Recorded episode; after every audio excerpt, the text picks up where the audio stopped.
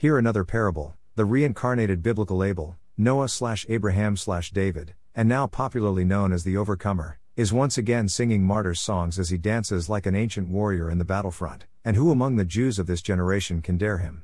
As the Overcomer was throwing the ancient steps of King David, the glorified Jesus suddenly posed a riddle before him Titus, if Saint Stephen reincarnates today in Israel as a homosexual, what do you think the Jews of this generation would do to him? And the Overcomer exclaimed, God forbid. Stephen can never reincarnate as a homo. However, because we are speaking in parables, let me react to that your joke. If Stephen reincarnates today in Israel as a homo, the Jews will offer him a mansion in Jerusalem, and he will become a lawmaker in Israel. And the Lord posed another riddle before him What do you think would happen if Stephen reincarnates today in Israel as a true servant of God? And the overcomer replied, He will openly rebuke and rain curses on the democratic rulers of today's Israel who gave homosexuals the rights to live with impunity in the Holy Land, and the Jews will again put him to death. Now hear this. The God of the finality of creation, the Holy Spirit or the glorified Jesus, does not contend with evil men over the matter of spirituality and righteousness. Why? Because God had abundantly taught and warned men during the dispensations of the Father and the Son. Jesus Christ declared to the Jews 2,000 plus years ago, If I had not come and spoken to them, they would have no sin, but now they have no excuse for their sin. John 15 22. If you like, keep the commandments of God, if you like, disobey them.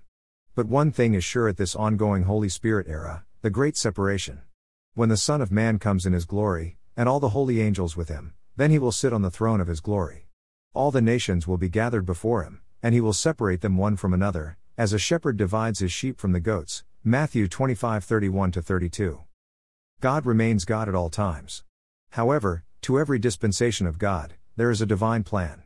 This wicked and adulterous generation, which also lived during the first advent of Jesus Christ, shall experience the reality of heaven and hell after the great separation. The God of the finality of creation is a dreadful judge, he is currently judging the world through the overcomer, the Son of the glorified Jesus, Revelation 21 7 NKJV. God come Son. Meditate, the Queen of the South will rise up in the judgment with this generation and condemn it, for she came from the ends of the earth to hear the wisdom of Solomon, and indeed a greater than Solomon is here. Matthew 12:42. The glorified Jesus prophesied, Behold, I am coming as a thief. Blessed is he who watches and keeps his garments, lest he walk naked and they see his shame. Revelation 16:15.